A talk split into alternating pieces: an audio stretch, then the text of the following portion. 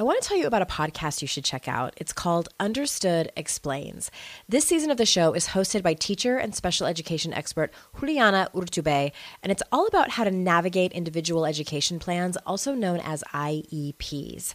The latest season of Understood Explains covers topics like how to tell if your child needs an I E P, and it busts common myths about special education. As a parent myself of a child who's had an I E P since kindergarten and he's now a tenth grader, I know how confusing, overwhelming, frustrating, sometimes daunting the whole process can be. I checked out an episode of Understood Explains called The Difference Between I E Ps and five oh four Plans. And what I love about it is how easily Juliana explains everything. She answers common questions that probably every parent or caregiver has. She dispels myths and is concise and to the point. To listen to Understood Explains, search for Understood Explains in your podcast app. That's Understood Explains. And there's a direct link in the show notes if you need it. When we are in circle and we're hearing each other's stories, it's like, oh my God, I'm not the only one, but we just don't really talk about this in public. So there's almost like a sigh of relief, which helps women then understand that they're not alone, which helps them take up space, knowing they're not alone. And also the process of sharing stories that we might not normally share in public, but doing it in a place that feels like, okay, you're being supported. It, it helps us break through those, those, the fear, the actual physical fear, when we're like, okay, I'm really afraid, but I'm going to talk about this story. And it also helps us become the author of our lives. You're listening to Make Some Noise Podcast, episode number four sixty-one with guest Christina Dunbar.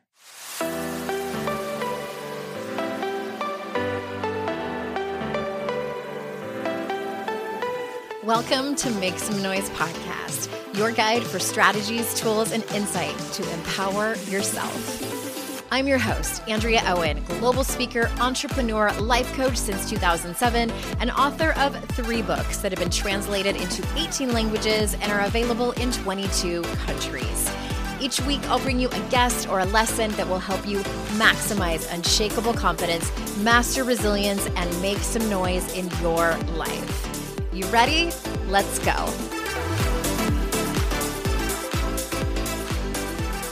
Hey everyone, welcome to another episode of the podcast. We are kicking off the spirituality and creativity theme of this show. I'm so glad and happy to introduce you to these experts that I have lined up for you, including the amazing woman today. But before I continue, this is the third time that I've I've recorded this intro because I keep listening back to it and I'm like, that doesn't make any sense. It doesn't make any sense at all. I, not very often, don't get enough sleep. And when I say like don't get enough sleep, this is, I'm running on like three hours. First of all, if you are someone who can like complete a sentence and like have your cylinders fire correctly after such a small amount of sleep, I don't know how on earth I used to go out drinking and dancing in high heels, probably didn't drink any water. And then, you know, bars and clubs close at two in the morning. And then I would go home and sleep for a few hours and then get up and go to work. And sometimes I would even exercise. Like, what kind of bionic woman shit is that? And how do I even get some of that back? Anyway, the long and short of it is the reason Uh, is I was speaking at the Sun Valley Wellness Festival, which was so amazing. And if you are interested in wellness festivals, I highly encourage you to check it out. It was phenomenal. And Sun Valley is a tiny town in Idaho. Very cute, very pretty. I had a two p.m. flight. It was delayed and delayed and delayed. And I ended up making friends with all the people there because it's a teeny tiny, like one terminal, two gates, pretty much like the size of a large living room. So inevitably you make friends and family with these people that you're delayed. How many hours was it? Six hours. And we get on the plane and we're cheering and taking pictures because we're so excited. And it's like eight o'clock at night. And then the bad things happen. And then they were like, hi, we're going to get the mechanic. And then I overheard the flight attendant tell the other flight attendant, there's no mechanic in Sun Valley. The mechanic has to come in from Boise, Idaho, which is two hours away. Okay. So I pulled the, the flight attendant aside. I was like, do you think this plane is leaving tonight? And she was like, I can't say yes or no. And then she was like, probably not. Anyway, they ended up telling us to come back at nine a.m. the next morning. But the flight was delayed till nine a.m. So we all go get a hotel room, not the same hotel room.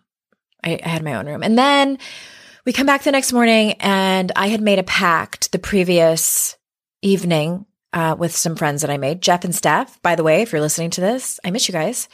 I made a pact with them, and I said, listen, if this nine a.m. flight, it gets delayed again, I don't trust this plane. And let's rent a car and drive down to Boise, Idaho, and we will get our flights out there. And then so we get it. We're all there at the airport, and we um, get a text message that the flight's been delayed until one p.m. So that's almost twenty-four hours that they had delayed this flight. It was twenty-three hours. So we were like, screw it. Rented a car, drove down to Boise, ended up going home. I arrive in Raleigh, Durham at, what time was it? Midnight. And then I had an hour and a half drive home. And then I arrive home and I'm locked out and there's a thunderstorm, which was super fun. It was so funny. Um, it was two a.m. at that point. And, and also like my dashboard lights were out in my car. And I was like, should I just like pull over to the nearest motel and just sleep? I ended up making it. I drove like sixty miles an hour the whole way home. People were passing me, flipping me off. And then the thunderstorm, and I was locked out, and it was super fun and funny. And then I got home and couldn't sleep because of all that cortisol. I got in my bed. And then I had to take my daughter to an orthodontist appointment at eight o'clock in the morning. Um, so I am not well. I'm not well mentally. Um, physically, no. But I am really excited for this podcast episode, which obviously has been previously recorded when I was having a better, better um, sleep day. Christina Dunbar is someone I admire so much. I've known her forever. And I admire her courage and boldness to get up on stage and perform.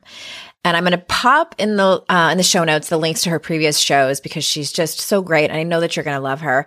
And if you don't know her, uh, let me tell you a little bit about her. But before I do, there's a couple of spots left for our retreat in September.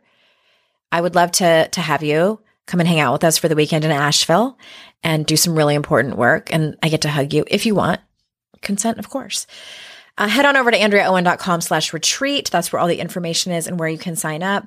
So hey, listen up about Christina. Oh, I just love her. Okay. Christina Dunbar is a storyteller, poet, producer, and a doula for women's voices. For the past decade, she's worked as a transformational catalyst, helping women heal voice and visibility wounds through storytelling, writing, and soul work. She's produced hundreds of solo shows for the stage, toured her own one-woman show, and continues to lead workshops and classes around the art of speaking and being seen. Christina is the creator of She Takes the Stage, Misbehaving, and Red. So without further ado, here is Christina. Christina Dunbar, you're back. Yes, I'm so excited.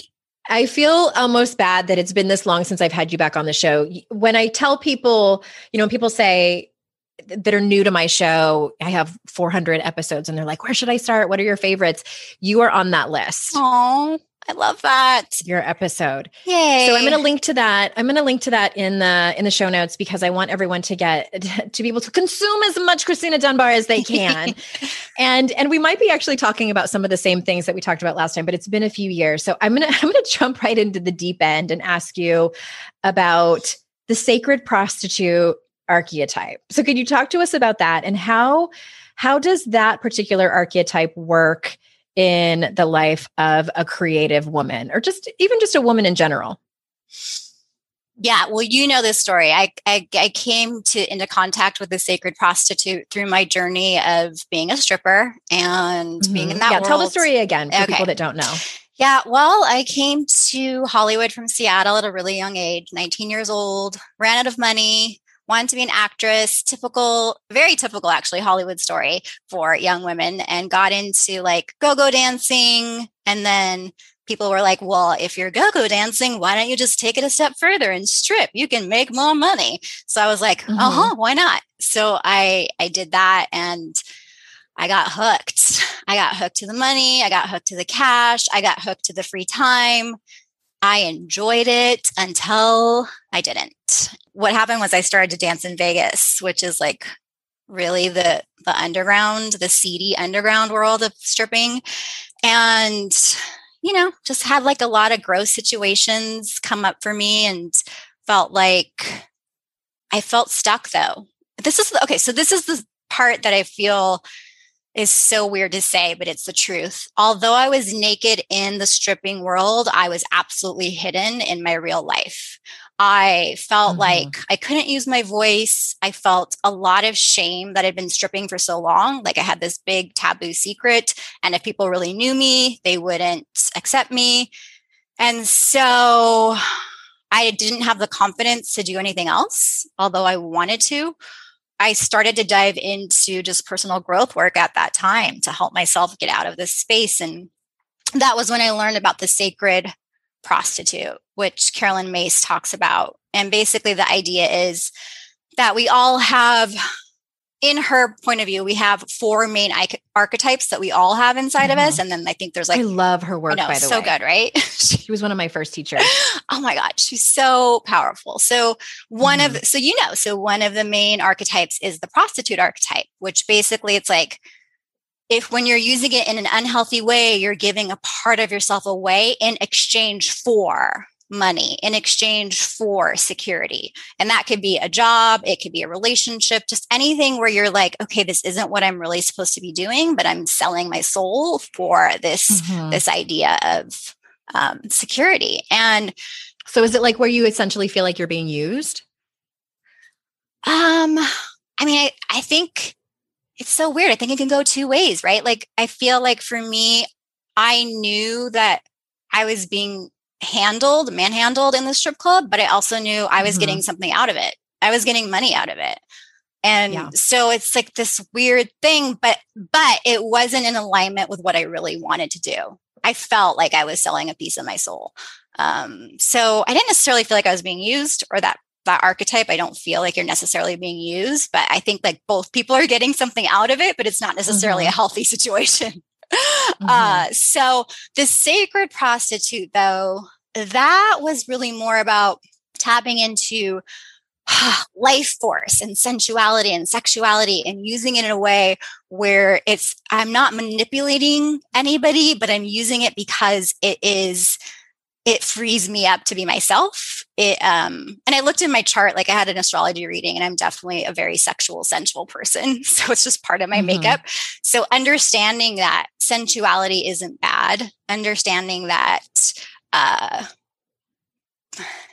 it's really about more about life force. Like I could smell a flower and almost have it feel orgasmic and be, I guess, what you would call in my sacred prostitute, where I am like enjoying and having pleasure, and it's not dirty and it's not wrong, and it can be used in the bedroom and it can be used to flirt with life and men and women, but it's not like in exchange for that security. It's not in exchange for anything but the pure pleasure of being alive.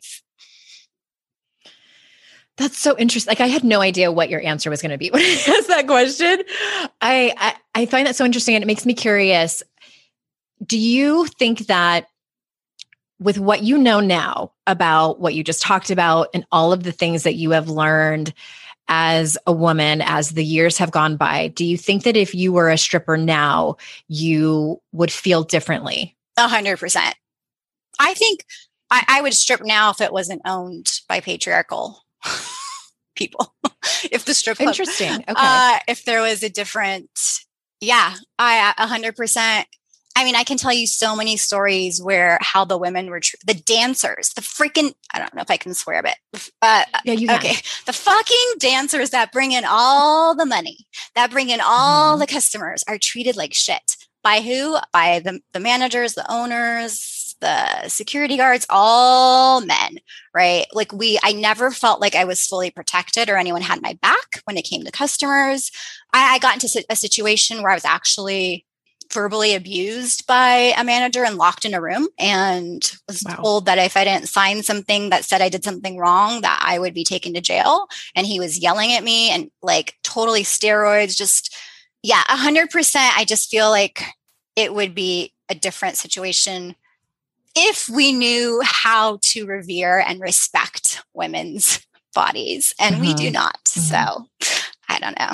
Res- yeah. Women's bodies and women's power, power. And just their humanity. Exactly. Mm-hmm. Yeah. It's interesting to me, you know, in, in watching, and I, I don't pay that close attention to it, but I, I see things here and there about the sex work industry and how w- people who identify as women are are doing their best. And, and it seems like they're making some strides in taking their power back, both as it being a job choice and just generally speaking, you know, when you were, you were speaking to, you know, the patriarchal things that go on. And for me, you know, you and I were chatting a little bit before, and I was talking about this particular chapter in Make Some Noise where I, I, I write about internalized misogyny. And, and one of the many things that I had to come to terms with was the way that I had, when I was probably in my twenties, it dehumanized strippers, you know, adult film stars, and just any woman who chose that as a career. And sometimes, you know, they didn't choose it,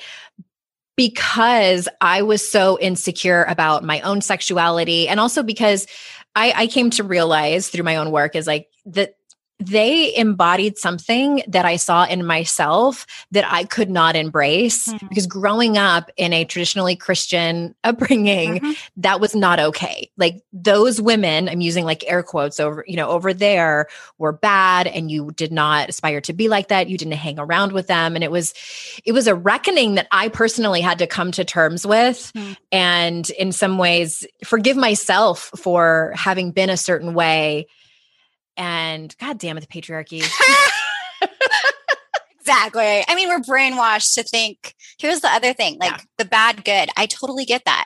Those women over there are bad. These women are good, right? Like that's how we're mm-hmm. taught. The binary thinking is such a thing where women cannot be, oh my God, how dare she be a mother and a poet right. and a stripper. And, you know, it's just like, we, we can't wrap our brains around it. And of course, religious overtones have had a big part of it. I mean, I've I've worked with so mm-hmm. many women where we're unraveling that piece of it, where it's like, you're bad if you use your sexuality. And to your point, it is powerful. And I think, I mean, you probably talk about this in your book. I just ordered your book. I'm so excited. Yay, I'm going to dive in. um, but like, but being afraid of of the power, right?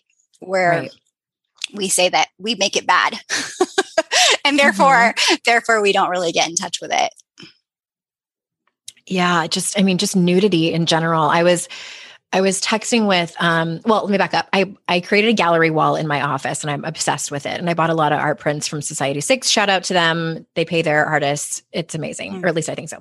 One of the art prints is a, a painting of this really big, looks like an oak tree with, I think, five women dancing around it, and they're naked. And then there's, there's a little girl who looks like she's about seven or eight kind of in the corner, and she's holding a doll. And then one of the women is looking over at her, like with an oh shit look on her face. Mm-hmm. And the title of the piece is called Mommy, What Are You Doing?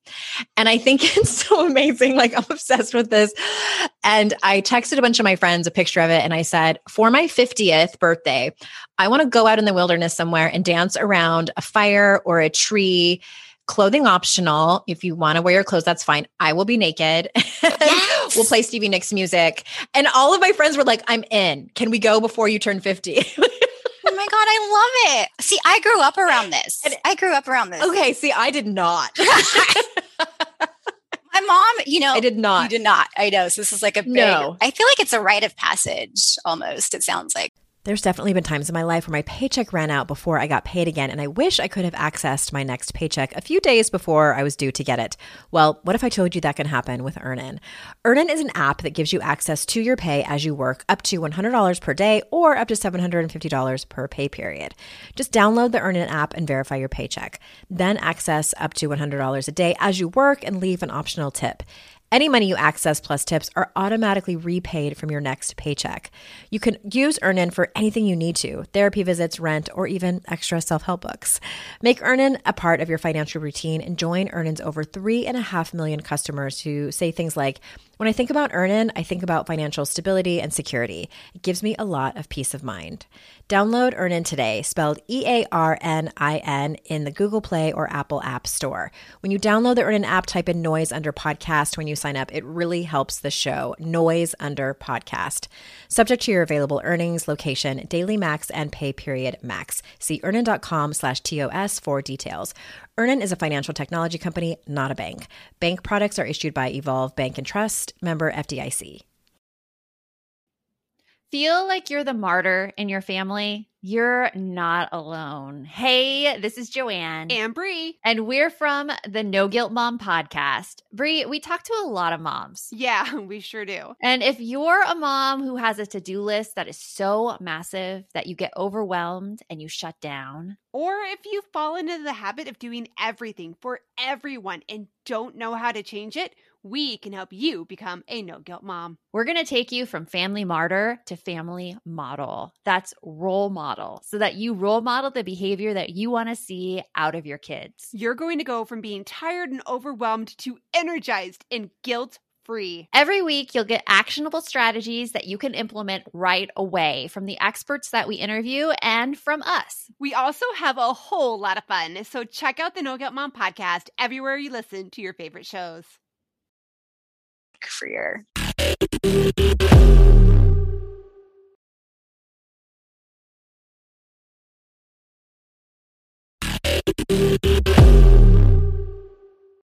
Okay, so tell me, you grew up around women dancing around naked well, to Stevie Nicks. Like, tell me all about. I need to know everything. Tell me everything, minus the Stevie Nicks part. But okay. My mom is Russian, very European, and very free. And she used to wear like these like netted see-through tops. I mean, she would wear a bikini underneath it, but like she would just, I don't know, she was just really free in her body.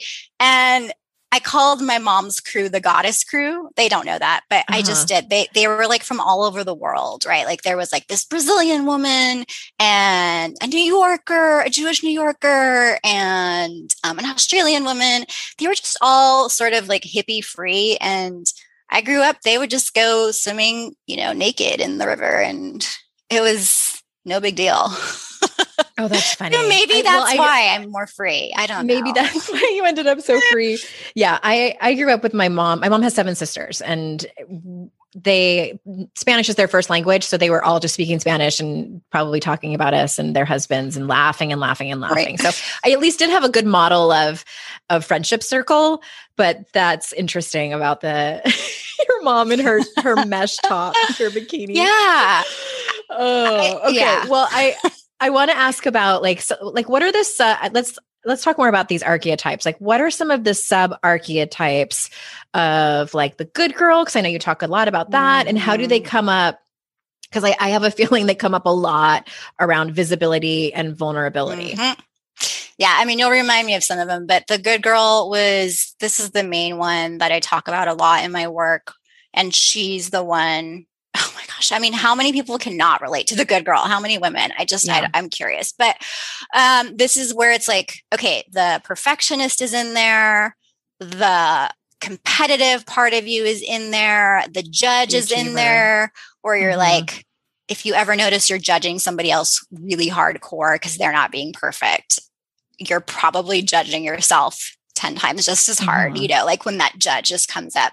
Um, and the good girl is also really in that, again, that binary thinking, this is either right or wrong. There's not a lot of nuance. Uh, it's very much like up in your head when you're, especially like if we're talking about visibility and vulnerability, the good girl is thinking about what will they think? How will mm-hmm. they receive it? Will they like it? Will they you know, will they reject me? Will they hate me? And she's stuck there versus, or I guess I could say, and without thinking about, okay, but what am I here to really express? What is my deep truth? What, like turning that inside out from focusing so much on the outer world and what everyone else is thinking and like this neurotic, like, oh my God, I have to get it perfectly right. into uh, me, me. What am I here to share? What is my soul longing to express? Um, mm-hmm. What is the creative inspiration that is bubbling up? What do I stand for? What am I willing to take a chance um, for and speak about? Because it, it matters to me. What's my why? Like all those juicy, deep, rich questions, the good girl does not focus there. So it's like, no. You know about this, right? Like I know yeah. you do this so much, this work as well. So it's really about focusing back into soul and I. Which how often do we ever take the time for that and make space for that? I know. I mean, it's such a like a go-to. I mean, do you still have this when you're posting where you're like, oh shit, am I gonna, am I gonna? Totally. Especially now, like Especially over the last now. couple of years, I used to not care at, at all. all. I was mm. unbothered. Like twenty ten, twenty eleven, like when I first started, I did not care. I just thought of something and I would post it. Mm. And there were less repercussions. Yes. You know, like I didn't have to be as thoughtful. And, and I admit, like I did not make, I didn't make room for nuance. I didn't um, acknowledge things. There was, there was some toxic positivity in there for sure, which I would not go back to when I've evolved and changed. But now I'm often double, double checking, like, okay, you know, should I say this? Oh no, it's not worth it. Oh, that's, that's a lot of why I left Instagram in two thousand or in twenty twenty. And you and I talked, and I, I've told my podcast people, they know about my mental breakdown.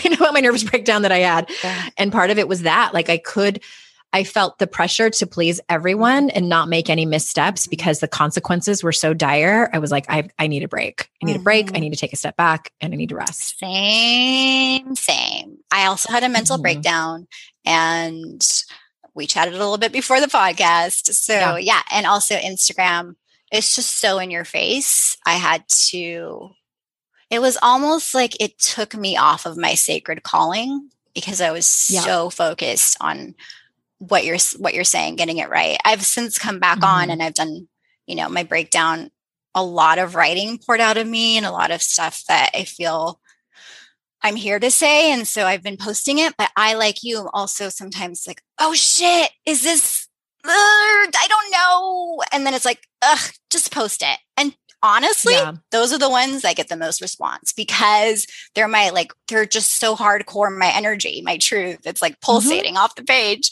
but I definitely think twice. Definitely. Yeah. It's, it's different now. It's a different landscape. I want to ask you about, which is very much in alignment with what we were just talking about. The first chapter in, in Make Some Noise. Is it the first or the second chapter? I'm forgetting. There's like fourteen of them. um, is about taking up space. Mm-hmm. And I know this is a lot of the work you do. And I kind of bring people through a process where I talk about, you know, like you need to do the internal process first and, t- and think about like what, why you're pushing up against it. Like, what are you resisting? What are you worried about? And then the actual action of taking up space, which is with your voice, with your opinions, with your body. So do you take people through a particular process with your clients, or does it look different with every client? Talk to us about the whole concept of taking up space. Yeah. I have really begun to use storytelling as a tool to help women take up space. Um, mm. It's the thing that, so back to my stripping years and it being this taboo thing and not wanting to tell anybody about it. Um, you know, I created a one-woman show, which is very different than having it be a secret. But that one-woman show was like a rite of passage for my voice and taking up space, because I think a lot of, for at least personally for me, the women that I work with, they can't take up space because they feel what we talked about, that pressure to be good or to get their stories right or to think that their stories don't matter. And also they deal with sometimes trauma from the patriarchy. Like I feel like sure. there was so much trauma for me that was based in patriarchal thinking. And so we go into fight, flight, freeze, fawn, whatever, right? And so like mm-hmm. storytelling has become this tool where I'm helping women. First of all, when we are in circle and we're hearing each other's stories, it's like, oh my God, I'm not the only one, but we just don't really talk about this in public. So there's almost like a sigh of relief, which helps women then understand that they're not alone, which helps them take up space, knowing they're not alone. Mm-hmm. And also the process of sharing stories that we might not normally share in public, but doing it in a place that feels like, okay, you're being supported. It, it helps us break through those, those, the fear, the actual physical fear, when we're like, okay, I'm really afraid, but I'm going to talk about this story. And it also helps us become the author of our lives. I feel like so many women have these stories that are almost like unfinished, or, or they're like, ah, you know, Maya Angelou said that words stick to the walls and the rugs. And I always think about, well, what about the words that we don't speak? Do they stick to our insides, the stories that we yeah. hold on to? And it's like, yes, they're mm. weight. And I find mm-hmm. that when women can share those stories, they become a little bit more free. Some of that, that, that trauma gets loosened up, and it helps them to honor their voice and their visibility. I am obsessed with that. I love that so much. Thank you for sharing it. And have you read um, Cassandra Speaks by Elizabeth Lesser? No. Do I need to? Clearly. I would love it. Okay. I'm putting it down. It's, I think the subtitle is The Power of Women's Stories, or some, or something like that. Or yeah. Or what, basically like what would happen if history was based on the stories of women versus the, the stories of men. Hello. Mm-hmm. And Elizabeth Lesser, she's such a great writer, and she's written several fantastic books. And I listened to it on audiobook, and we'll throw the link in the show notes. I really think you would like it, Christina. It's, it's right up your alley. In this last book, in the acknowledgments, if anybody read it, because this episode's coming out right around the time that my book comes out, I said, if you're a person who reads the acknowledgments in books because you you think about one day writing your own acknowledgments after you've written your mm-hmm. book, this is your sign to write your book. And and I say that because my hope is that, and, and I know a lot of women that listen to the show have dreams of writing a nonfiction, maybe a self-help book, but I think so many of us want to write a book because we want to tell our story. Mm-hmm. We want to be witnessed in our story. And it's it can be terrifying. Oh my gosh, absolutely. But it's the thing. I, I love that you said witnessing, because that's such a big part of it. It's when we're witnessed, we're not looked at, because mm-hmm. we're so used to being looked right. at and judged. But when we're witnessed, and we can create spaces where we talk about the difference between witness, witnessing versus looking at versus judging, um, that in itself is so healing. And I'm like, yes, so many women, the ones that are listening, if you're wondering if you have a story inside of you and if it's worth telling, I just want to say, yes, yes, yes, please tell your story. We need her stories. We need more of them. We don't have enough of it. And that's part of we the don't. reason we're hiding in the shadows. We don't have enough fuel for our feminine fire. And so your story really does matter. Yes. Say it again for the people in the back. Your story matters. We, it does. And, and I remember when it was what the last time I saw you that you and I um, met up for my last book, for How to Stop Feeling Like Shit. And I read you women, my poem. Yes. So I read my resignation, and I read that on the podcast, and I'll link to that in the show notes too, because that was one of my most emotional shows when I read that. And I remember I had to stand up to, to read it. And as soon as I stopped recording, I burst into tears. And that's what that is. I mean, that is like telling a story. And for, for me at that moment, it looked like spoken word. And for some people, it's putting it out on the page. For other people, it's, it's being in a circle of women and telling the story. And I want to emphasize that witnessing part, because I was, I was having a conversation. Rachel Luna was on, on the show, and we were talking about being, um, when, when you go through something difficult and people praise you for being strong, and they say, and I wrote about this in How to Stop Feeling Like Shit. And, and that becomes people's, that becomes an archetype. Mm-hmm. It's like the strong woman. Mm-hmm. And that's great. I think we all need strength, because sometimes life is hard. You know, we get those, we get sick, and all these, all these difficult things happen. We have breakdowns, all those things. What I was, I was more specifically telling her about how when I went through my most difficult time, like my husband left me for another woman, got her pregnant. Then I ended up marrying a guy who lied about having cancer to cover up his drug addiction, got conned. And people would, they would sit with me and, you know, as they're hearing the story, and they're like, I don't know how you're getting out of bed every day. I don't think I would be able, this was my least favorite. I don't think I would be able to go through what you went mm. through. And I know these people were being supportive the way that they knew how, but it felt a little bit like an othering, like you stay over there with your, with your terrible life, because I felt terrible. Like I felt so ashamed of where I had ended up. Yeah. All of my friends were getting married and having babies. And here I was with an explosion of a life. And I was so humiliated, embarrassed, and ashamed, all of these things. And my friend Rachel said, what did you want people to say? And I said, I want people to look me in the eye and say, I imagine what you have gone through fucking sucked. And it sounds like you got the emotional shit kicked out of you. And I'm so sorry that that happened to you. Right. That's it. Empathy. I don't need praise for being strong, because at that moment, like when I was in the weeds, I sure as shit didn't feel strong. I felt defeated. Yes. And to your point, I'm like, you're not seeing me. You're not right. seeing me at all. And we're not allowed to go there. I mean, especially with our glossy online world. It's uncomfortable. Well, I feel like women aren't supposed to be, I mean, there's just so much around that. But I think this is a part of like telling our stories, is we get to share that we aren't one thing and that that's mm-hmm. okay. And uh, I hate, you know, the word othering. I'm like, ugh, that's just the worst feeling, right? Like when you're, you just, you're yeah. not feeling seen. But I think what's so beautiful about your podcast and, and your books and all of that is that, that you're, you're being human out loud. Mm-hmm. And we need I'll that. I think that is such a compliment. We need that. We need that. I mean, that's what happens in my story circles. We're doing it, you know, in private. And I do have shows sometimes where women will go public, but it's like, can we just be human together and mm-hmm. have the breakdowns and be like, life sucks and it's not one thing. And we don't always have to be positive. And we don't always like it. I mean, my lens is the poetic lens where it's like, yes, there's so much beauty. I'm looking outside. I'm seeing this tree. There's so much beauty. And like a dear friend just passed away yesterday. True story. Um, mm-hmm. Like there's just so much going on that sucks. It's like all of it. And I think women, the many faces of woman, we can represent that when we share our stories, um, and help, help ourselves be seen and help others be seen as well. Cause you know, when one woman shares her truth, it's like that, that, opening or that door for someone it's else. Contagious. Yes. Mm-hmm. It's like wildfire. Mm-hmm. Yeah. The good kind. Well, the good kind. Yes. Being in California. Uh, yeah. It's the good yeah. kind. Oh, hey, everybody. It's us, Blair and Molly, your old pals from Toddler Purgatory. Two moms who are also actors, who are also creative beings, who sometimes feel stuck. And now we're back with a whole new podcast about Unsticking It, launching in January.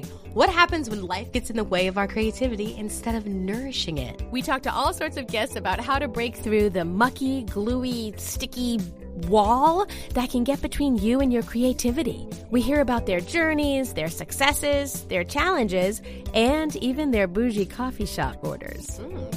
So, join us, won't you, as we deep dive into how to unstick ourselves from the life gunk that can get in the way of our creative freedom. Get out of there, life gunk. Let us help you get back to your best creative self. Look for Unsticking It with Blair and Molly wherever you listen to podcasts, starting in January. Unsticking It with Blair and Molly, because sometimes life sucks. Unsticking It.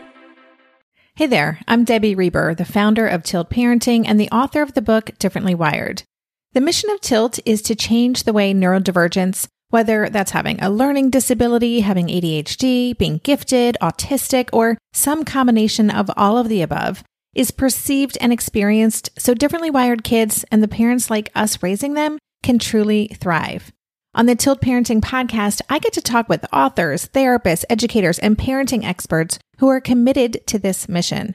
I ask the questions my listeners are most curious about when it comes to supporting our kids. And in turn, my guests share strategies for challenges, out-of-the-box ideas for navigating school, best practices for therapies, tips for advocating, and so many thoughtful insights on what it really takes to help our kids grow up feeling seen and respected so they can create awesome lives for themselves.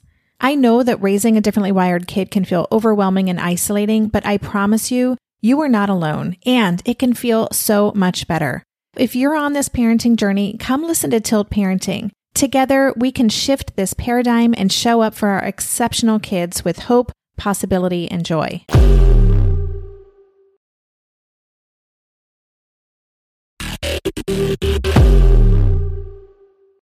Okay, well, let's. I have one more question about about visibility. And when is when is fear around visibility telling you to pause? Because sometimes that happens. And when is it time to face it and be seen? Yeah. Well, I I I, I kind of caution women, if you're if you're speaking a very personal story for the first time, to check in around a few things. One, um, what are you looking for from the audience? Are you, is okay. there a part of mm-hmm. you that's looking to like get validated? Or yes, we want to be seen, but if you're focused solely on getting validated, um, or, or like, is this story okay? Like, you know, like, oh, I, that kind of validation. Yeah. Okay, that I kind of validation. We're like, um, okay, you haven't, you haven't really, you're not in a place where, what if somebody tells you your story sucks or calls you a slut, which, hello, that's what's happened to me when I was sharing my stripper story.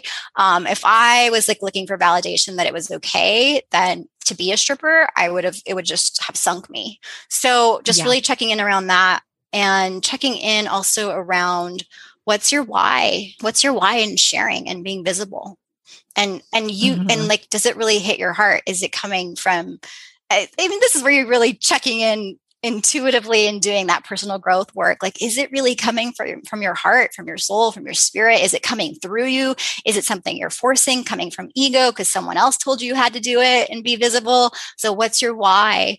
And I'll, I always ask women to think about, like, what is the pearl that you're leaving behind in sharing the story? Because we tend to think about what's the worst thing that can happen if I'm visible. So cool. Go down that yeah. lane, check in. Like, for me, the worst thing that could happen is me being totally just rejected, rejected and humiliated. And, and will that take me down for a few hours or a few days where I can call my friends and get back on the horse? Or will it, you know, will I be in a shame spiral for like months and months and just want to hide? It's like, there's a mm-hmm. difference. So yes, think about what people might say if you're sharing something very vulnerable and very personal and very, maybe even that's something that a lot of people don't talk about. Um, I think it's, it's healthy to check in what happens if it goes, doesn't quite go the right way, mm-hmm. but hello, we as women, we tend to like go all in around that. And I, I always ask women to check in, well, what is, what's like the pearl that you're leaving behind? What's the gift? Is it, Is it that you just want to inspire one other person? Is it that you want to heal a part of your story by sharing it, but also maybe somebody else will heal in hearing your story? Is there a piece of wisdom that you have? Is, is there like, what if your younger self was listening to this story? What would, what would she or he think? You know, like, like what is that, that pearl that you're leaving behind? And really get excited about that pearl. Cause I think that's a big part of being visible, is we're leaving these beautiful pearls of wisdom. And we don't even know how many people are affected. We don't, we because mm-hmm. a lot of people yeah, are don't. quiet, but anytime I get a, a shout out or, or love or like, wow, this really changed my point of view,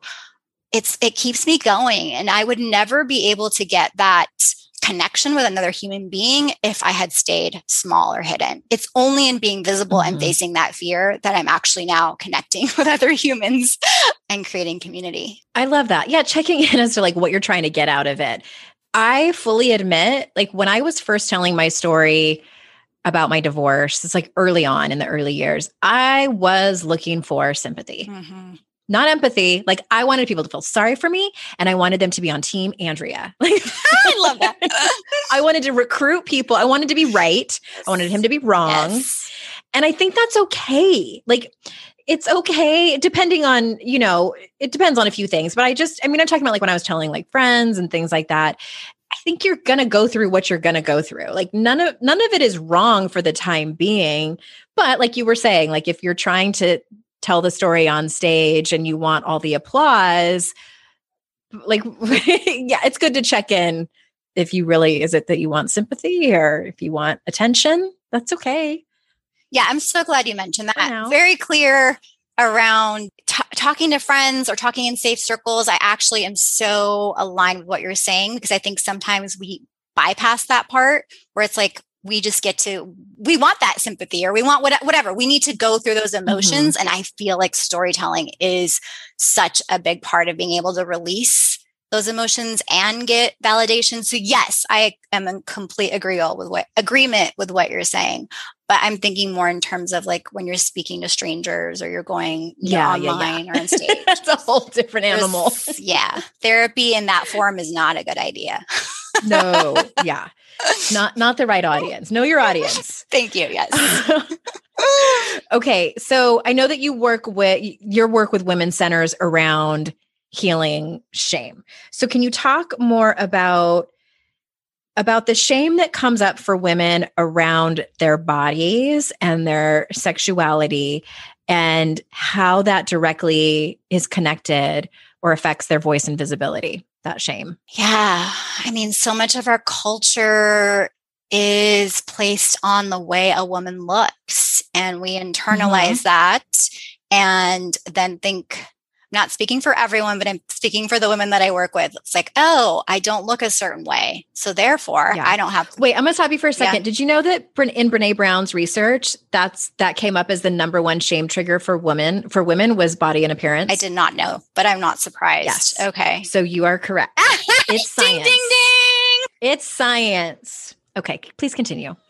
Oh, I love this. Uh, so, so, and then that that shame spiral of like. I gotta, I gotta, I gotta do X, Y, and Z before I'm visible. Whether it's I gotta lose the weight, I gotta get more perfect in my speaking skills, I, whatever the the story is. Um, but specifically mm-hmm. with body, that is a big piece. Uh, and so, the vagina looks like the throat chakra. It's like such a trip, right? It looks. I didn't know that. Yeah. If you, if you, if you like the larynx, if you look, if you do like two pictures side by side. They're the same. I guess you're right. Yeah. Because it's the, what is that flap called? It's like the, um, I don't know all the science. I just know they look the same. What is, I should know this because I went to, I, I have a degree in exercise physiology. So, okay. Keep talking. I'm going to, I'm going to mute myself and I'm going to Google and then I'm going to come back and tell you. Okay. Good. Yeah. Good. Please continue. But, but basically I'm saying that as like, oh, it's, it's, there's so much vulnerability in both. There's so much vulnerability around being seen when it comes to our body and our voice. And there's so much vulnerability when it comes to opening up to our sexuality and opening up our voice. I know this is getting weird, no pun intended. but, mm-hmm. but I think that so many women have a story around, again, we're living in a very religious society. There's so much to unravel where mm-hmm. sexuality, there's a story around sexuality that that you're somehow bad if you're sexual. There's also a lot of assault. I've been assaulted in different ways sexually. That actually is trauma inducing. And that stops a woman from using her voice because she goes into that freeze response. And so it's like this very, um, it's, it's sad, but it's like this very uh, direct connection between the thing we're seeing for our bodies, the thing that we, um, are almost afraid about our sexuality because we might get hurt in some way if we use it the wrong way. And then if we have been hurt, we think it's our fault. And so we get smaller and smaller and we don't use our voice. And so it's like unraveling. I mean, it's so much to unpack in a short conversation, mm-hmm. but unraveling all of our myths and lies about our bodies and our sexuality and our power helps us to then also be more confident to use our voice and to be seen. Um, and it does have to do sometimes with healing trauma because it's like, oh my gosh, if I put myself out there again, will I be hurt in the way that I was hurt before? Um, right. I know I just said a lot. It's a lot to unpack. It's a lot. It's a lot to unpack. I'm not a concise and, and speaker. Way, I'm just like, let me just. A, no, no, no. I, My audience gets it. Cool. Like they're they're this is your people. It's called the epiglottis, by the way. That's the word I was looking Ew, for. Yes. It's that like flappy thing. Yes. Okay. I have been doing side note, directly directly related. I've been doing a deep dive into the impact of purity culture. Mm, tell me more. And yes. I know that you and I are around the same age. So purity culture really became kind of trending in the religious Christian community. More like in the mid to late nineties. So I was already done at that point with going to church and things like that. I, I graduated high school in nineteen ninety-three. So I was in my twenties by then and and experimenting with, with life. Yes. With life. Uh-huh. But I, I still was directly impacted. And I think that even if you didn't grow up in the church, I do think that, you know, call it purity culture, call it just our culture in general, in terms of what we were taught is a good woman is and what a good woman isn't. Mm. It's very confusing, the mixed messages that we got, because it, whether you were explicitly told this or not, we basically learned that our body and our appearance primarily was, was for the male gaze. Absolutely. Yes. Mm. And that we are to be attractive enough to attract Uh, someone, but not too, too attractive. attractive. Be, you know, it's like this this balance that is that we can never win, um, that we will constantly fail at, and we're just we're set up to be fundamentally confused, shamed, insecure. And it's it's a slippery slope, and I feel like it's an uphill battle, and I am not here for it. Like I'm just, I'm not. And the connection between purity, anyway, I just, it's been some unraveling, and there's religious trauma in there, mm-hmm. and also unrelated. I mean, sorry, directly related. Another caveat is that I've been dealing with as a forty-six-year-old woman is beauty and aging. Right. And how we reach a certain age, you know, the whole term of like um, unfuckable. Mm. And mm-hmm. the invisible, like part of me is like, thank God, because I am done being harassed. It doesn't happen to me. It's it's rare when it happens right. now. But also like the loss of that, yes. because for so many years I was taught like that is how you are valued. Like this is your currency mm-hmm. and it is slipping through your fingers. And it's, it's something that I've had a reckoning with, and it's very confusing. You know, like here I am, an empowered woman. Why the fuck am I worried about this? And so I, I'm a big believer in giving people the dignity of their own process. And so I'm trying to do the same for myself. And I get all up on my feelings when other people, especially when other women are saying, you know, aging is a gift only given to few, embrace it. And I'm like, yes, and give people the dignity of their own process. Patriarchy has done a fucking number on us. I'm so with you. I have goosebumps. Yes. Keep reaching. There's a lot to unpack. There's a lot to yeah. unpack. And, you know, as I kind of turn the corner into fifty, it's this feeling of invisibility and, and like trying to stay relevant. And the, the concept of like, oh, well, you're a bad, there's some people who say you're a bad feminist if you get fillers or Botox or, you know, microdermabrasion and like all these things that we have access to now, or that some of us have access to. But studies show that the more attractive you are, the more people will listen to you right. and the more relevant you are. Oh it's gosh. just, we still can't win. No, I feel like you're just speaking the inside of my brain, because I think about this all, not all the time, but I do, I think about that. This is part of the thing I think about, like, because I think people have so, so many strong stances on aging and beauty and feminism.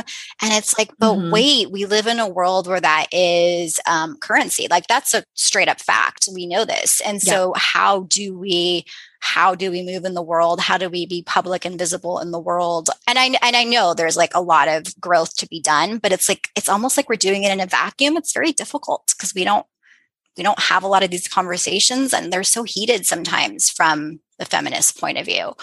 It, so it's like, uh, okay, I think there's there's a lot of room here for exploration and for. Um, doing it a new way. I don't even know what that way is, but it's it's not as black and white as what's like put out there in terms of how we should feel or how we should. Right. And what we should yes. do. Mm-hmm.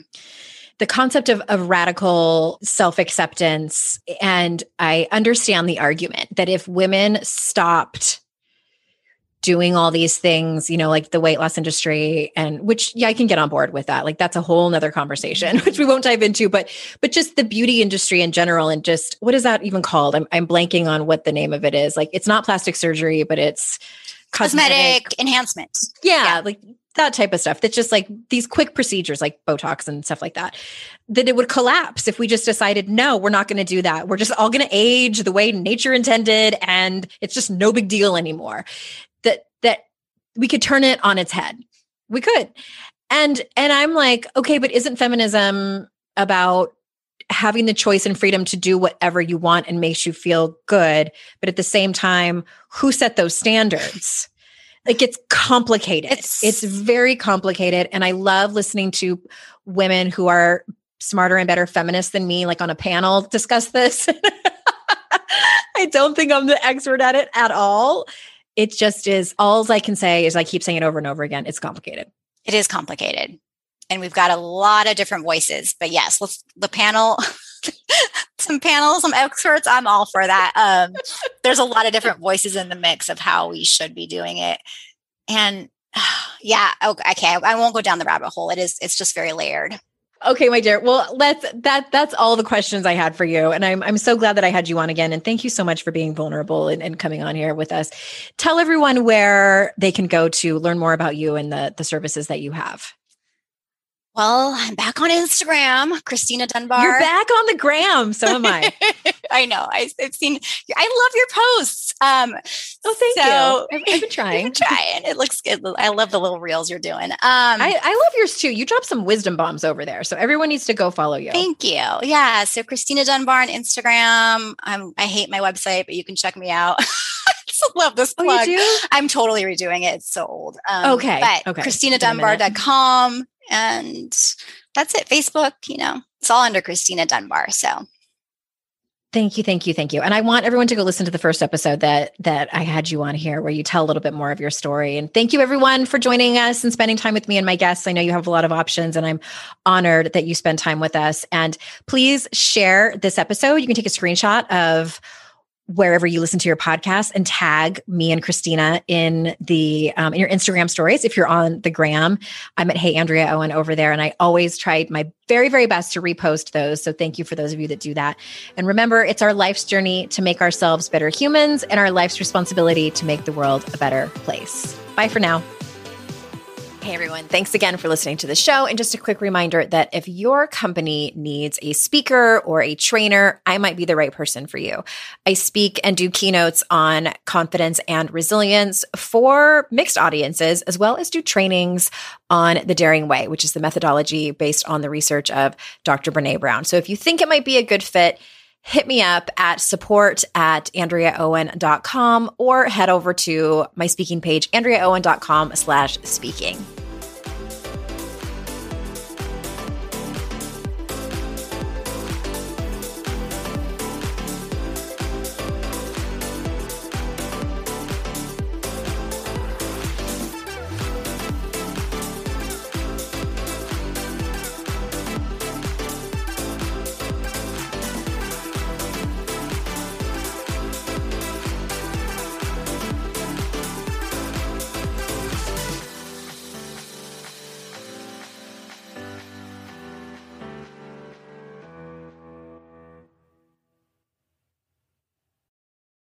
If you're a parent, I invite you to join us at the Mindful Mama podcast, where it's all about becoming a less irritable, more joyful parent with sometimes hilarious and always thought-provoking experts and friends. At Mindful Mama, we know that you cannot give what you do not have. And when you have calm and peace within, then you can give it to your children. I'm Hunter Clark Fields, and I can't wait to see you there. Listen in to the Mindful Mama podcast.